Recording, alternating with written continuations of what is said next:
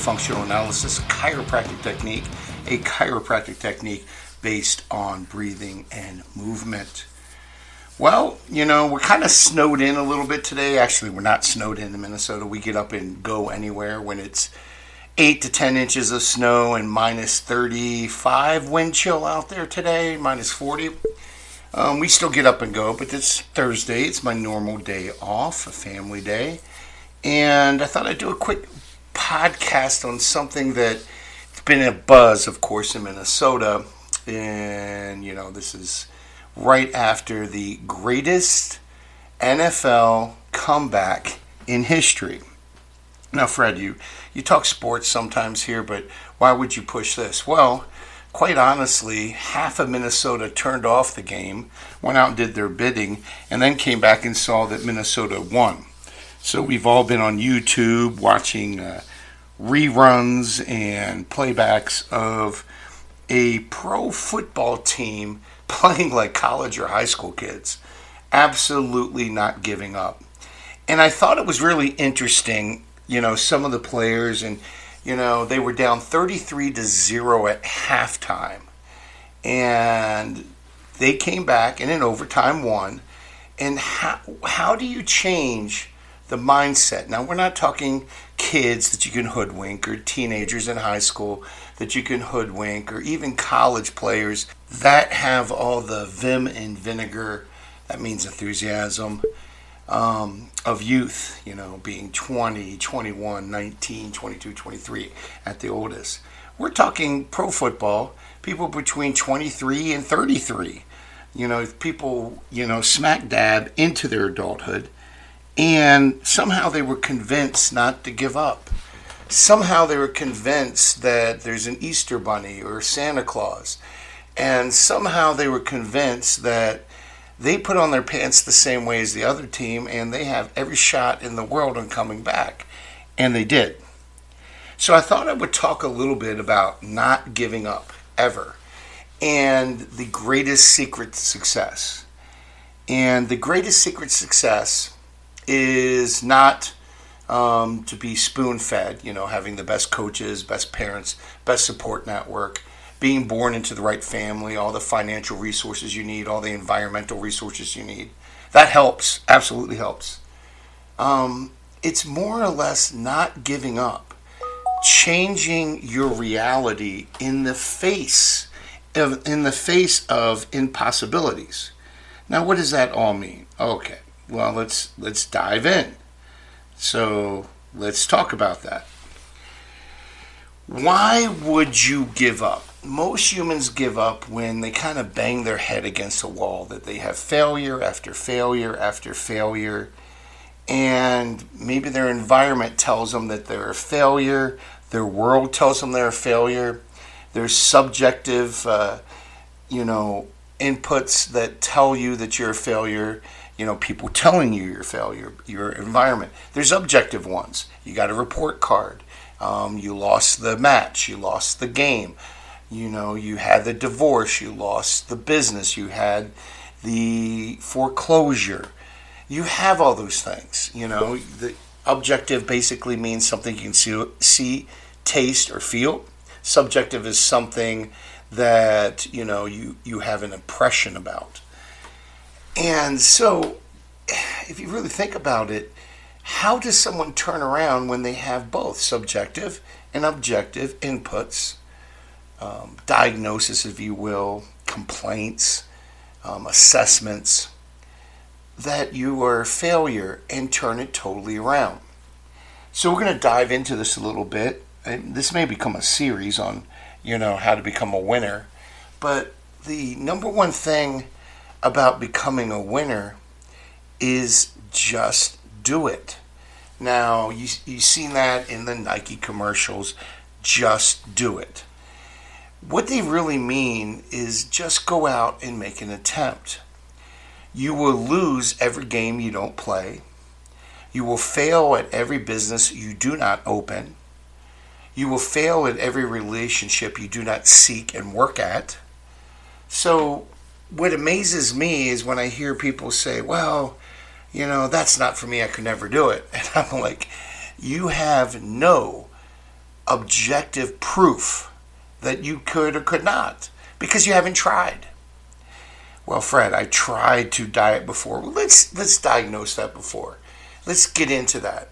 I work with a lot of clients across the country, and what amazes me is they said, "Wow, I just can't diet," and I find that they can't go ten days and stay on a good regimen. They can't do it. They slip, and I'm like, "Well, you know, you went ahead and had that Twinkie or that beer, or went crazy on a big thing of oatmeal that." you know, you're supposed to have a half a cup and you had four cups with uh, honey and cinnamon and sugar on it. You might as well just ate a freaking candy bar. That's when I'm working with, with bodybuilders. And I'm like, you cause all this inflammation, you're going to be screwed for the next seven to 10 days because that's how long it takes to get the stuff out of your system. And it's amazing to me that, you know, I'll have these people say, I can't do it. I said, you don't know if you can do it or not because you haven't physically tried. Psychologically, you're saying you can't do it because psychologically you've never made a good attempt. And that's not the same thing. You haven't made a good try. You haven't, you know, gone the, the extra mile. You haven't lasted a week, two weeks. I'm amazed working with some of these people that are trying to change their lifestyle. And I'll say something simple, okay? you know, take out beer, you know, take out smoking or take this out, and they can't do it when there's billions of people on the planet that do. And they say, Well, I can't do it, it's not how I am. And I'm like, Do you look around you? Do you open your eyes, look at other people, and see what they do? So, the first rule of success, of never giving up, is having your eyes wide open. And having your eyes wide open, you should see both sides of the street. Meaning, when you see a glass and it's half full, people say, oh, that's half empty or half full. And we always say when people say it's half empty, they're a pessimist, and it's half full, you're an optimist. And I would say if you say it's 50% full, you're just being objective. And Ayn Rand, if you haven't never wrote Ayn Rand, writer, she was the writer, author of Atlas Shrugs. Um, she was an objectivist, and I, I know she she was Russian, and she went against the whole socialist communist regime, and was a pro-capitalist. She wrote a good good thesis, a good textbook on capitalism. But I really, if you really want to get into objectivism, start reading Ayn Rand. And what she wrote was amazing and basically laid out you have to have not only critical thinking skills, but you have to be objective. So when you see a glass half full and it's a 12 ounce glass, you see six ounces of fluid. That's it. That's what you say. And it is, it's true. It is half full and it is half empty you don't have to get emotional about it. You be objective. So when people tell me that, oh, I can't do that, I'm like, you can't say that. You're not being objective because you've never tried. You've never tried to hold to a diet that was given to you and you stuck to it. You've never stuck to a lifting program. You've never stuck to anything that's done. Well, I couldn't do it. The numbers were too high. Well, when a coach tells you to get eight hours of sleep and you don't do it, then you cannot say that you objectively did it or can't do it. You can't. It. I always tell people it's like, all right, say you had double pneumonia, double you had pneumonia in both lungs, and the doctor says, oh my goodness, we're going to give you these antibiotic pills. I'm going to give you 20 of them, and I want you to take two a day, one in the morning, one at night, for the next 10 days. Well, what if on day four you're feeling better and you stop taking them? And then a week later, you have a relapse and you get sick and end up in the hospital and almost die. Oh, doctor, I took your antibiotics. No, that's not being objective. You took 60% of them. You took 40% of them. You took 30% of them. You did not take the program that was given to you for psychological reasons, for emotional reasons, not for objective reasons. Don't objectively say you can't do it because you've never tried. Well, I did try. No, you did not try. A try is when you go completely through the trial, the program, the information given to you, the instructions from start to finish, and the outcome didn't work. It, you didn't get the outcome desired. Wow, Fred, what are you saying? Well, if I give you a recipe to make meatloaf from start to finish and you follow it exactly, and your meatloaf doesn't turn out well, I can guarantee you you didn't follow the recipe. You did something different. Oh, I'm going to pour it out early. I'm going to pour it out late. Oh, you said to put it in for 30 minutes and you know, I got watching TV and all that, and it was only 40 minutes. It's only 10 minutes more. I don't understand why this is dry and crumbly. This is the reason we have to have our eyes wide open and objective. You have to be objective. So let's look at what the Minnesota Vikings did. They were down half a game, 33 to 0, and at halftime, one of their one of their defense players went up to the quarterback and said, "Look, we only need 5 touchdowns." Now, me and you would say that's silly. I've been watching football for decades. I've been watching football since I was probably a toddler. So let's just give me 50 years, 45 years at the most, analyzing and understanding it. I guess I started playing football when I was eight or nine. So yeah, give me that. You know, so give me, you know, good four decades. And I would say it's near impossible because of momentum, because of the skill shown, because you don't have the depth on your uh, bench. You don't have second stringers and third stringers that are so good they could take over and win it. That that's impossible. What happened is the team remembered who they were. I love the part in Lion King, that cartoon, and they made a movie and there's a Broadway play, but there's a great point of objectivism in it.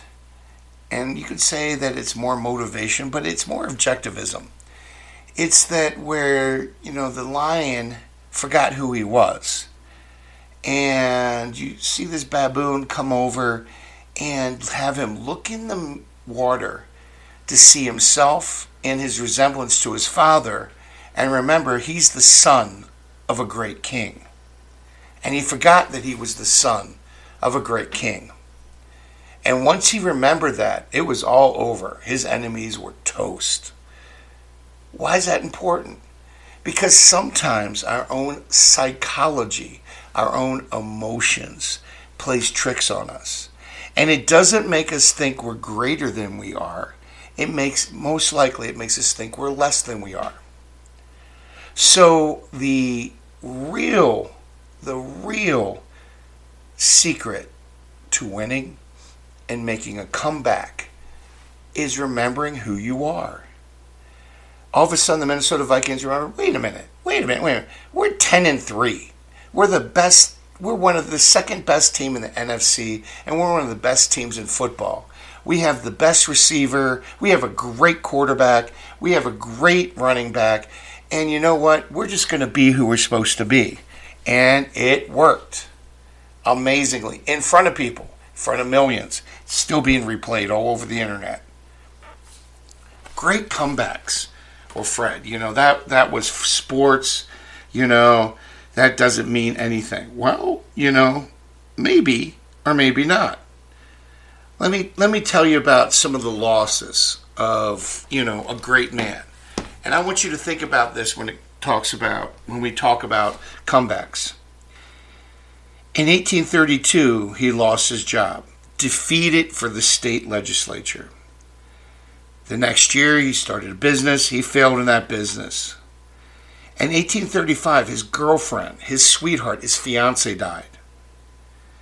In 1836, after all these losses, he suffered a nervous breakdown. Now, we would call it anxiety, depression. Most likely, we would call it depression today but it was 1836, and they could not even talk about it then. In 1838, he was defeated for Speaker of the House. In 1843, he was defeated for the nomination for Congress. He then went back and he won and got back into Congress. In 1848, he lost renomination. Well, he's decided maybe Congress isn't for me. I'm winning, I'm losing. I'm going to go work you know, for, you know, the you know admitted to the U.S. Supreme Court and to practice law, and that's a big thing. But he went over to the Oregon Territory and decided he would try out for a land officer position. He got rejected for that. In 1854, he ran for U.S. Senate. He lost. In 1856, he was defeated for the nomination. This is when we used to nominate vice president and president. Now they're linked. In 1956, he was, he was defeated for nomination for vice president. And in 1858, again defeated for U.S. Senate. And then in 1860, Abraham Lincoln was elected president and went on to be the best president and to, you know, get rid of slavery and pull this country through a civil war. We could have ended up being two complete countries. And his actions, some we don't agree with. The things he did with the Native American Indians was atrocious. The things he did to uh, um, legislatures in Maryland, he basically just went down and arrested them all before they could vote to secede. We look back and say, you know, these were wrong, they were horrible, but he held the country together through a civil war and is generally considered one of the greatest presidents ever through those lenses of time. The main thing I want to say about Abraham Lincoln is even over 150 years ago, he did not give up.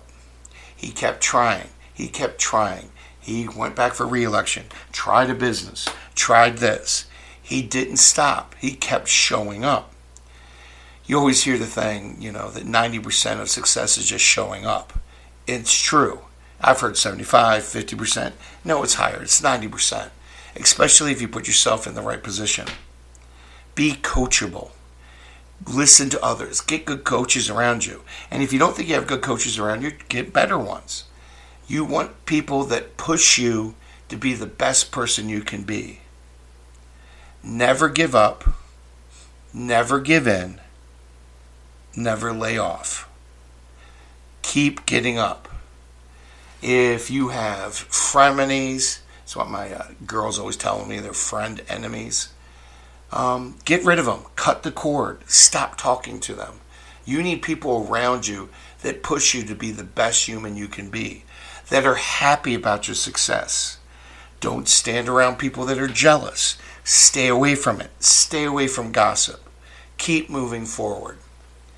I know I uh, my wife when she was just up and coming in powerlifting. A lot of people that I know were kind of jealous of her quick success. Well, you know, she never, you know, put her heart and soul into powerlifting, but everything she did, you know, she was good at, and she put her heart and soul on it, and she listened. She would, you know, as I say, when she was bodybuilding, count and weigh the grains of rice she was eating. She did exactly what she was told by good coaches. And guess what? When you do 100% of what you're told, you end up getting 110% of the result.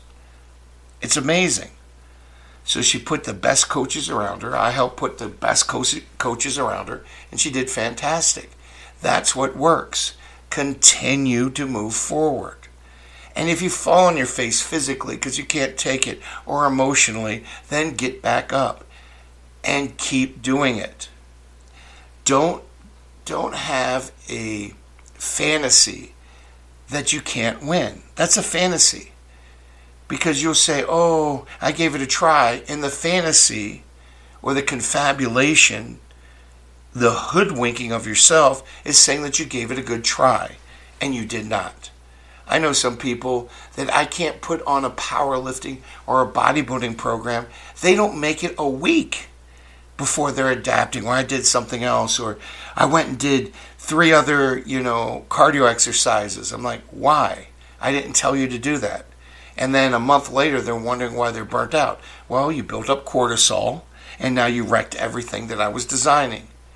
And, you know, my 40 years of experience means something, especially when someone's very new to everything. You have to, you have to be objective. And when you're objective, the glass is half full. it's also half empty. And what it tells yourself, if you want it full, you have to fill it up more. Or if you want it more empty, you have to pour it out or drink it. That's what objectivism says. So, how can you be objective? How can, when you're in the middle of a rainstorm, a divorce, a business failure, a terrible relationship, um, physical health needs, be objective. All right, I have this condition.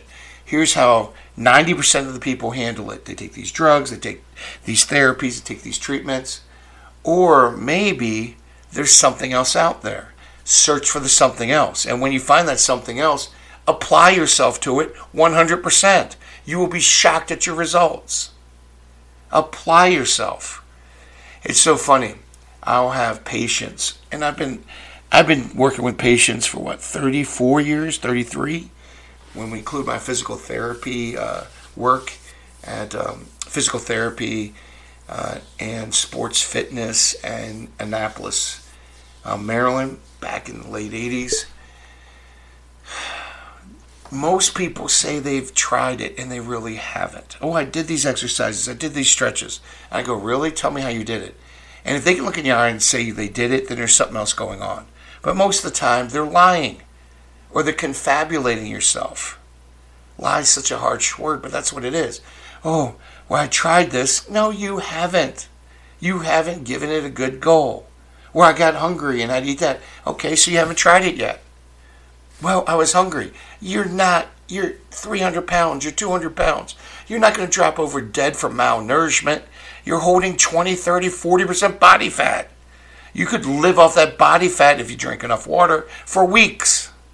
Don't tell me that you, you know, that, oh my goodness, I can't do this. Well, wait a minute. You're doing exercises, you're doing all these extra things. You do have energy. That's because you're slamming junk and then trying to work it off. Stop it. Be objective. Oh, I failed at this business. Where did you go wrong? Did you continue to market? Did you get out there and get in people's faces? Well, no. I sat back and if someone, you know, told me no, I walked away. So someone who needs you, your services, your business, they need to sponsor you because it's better marketing for them, and they tell you no because they live in a, such a limited world, you're going to allow them to be limited? That's crazy. I have always seen that my job is to help people reach their greatest potential that they have within them not what mom and dad, teacher, preacher, brother, sister held you back, friend, frenemy, held you back, saying, Oh, you shouldn't do that. You can't do that. You can't do this. You're too old. You're too young. You don't have the right resources. No. Go out and find them. Go do what you need to do to get the task done. And when you do that, when you start looking objectively, yeah, I have this mess okay, what do I have to do to get out of this mess?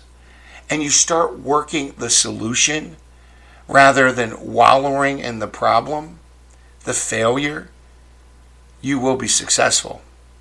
You will be successful. 33 points at halftime is a lot to overcome. Don't tell 55 adults of the Minnesota Vikings. They did it that should tell you that you have enough resources, you have enough time that you can overcome anything that's been thrown at you. Start working the problem. Find the answers. And if you spend all your time working on answers, trusting in good coaches, trusting in good information, rather than wallowing in the problem that it can't be done, then guess what?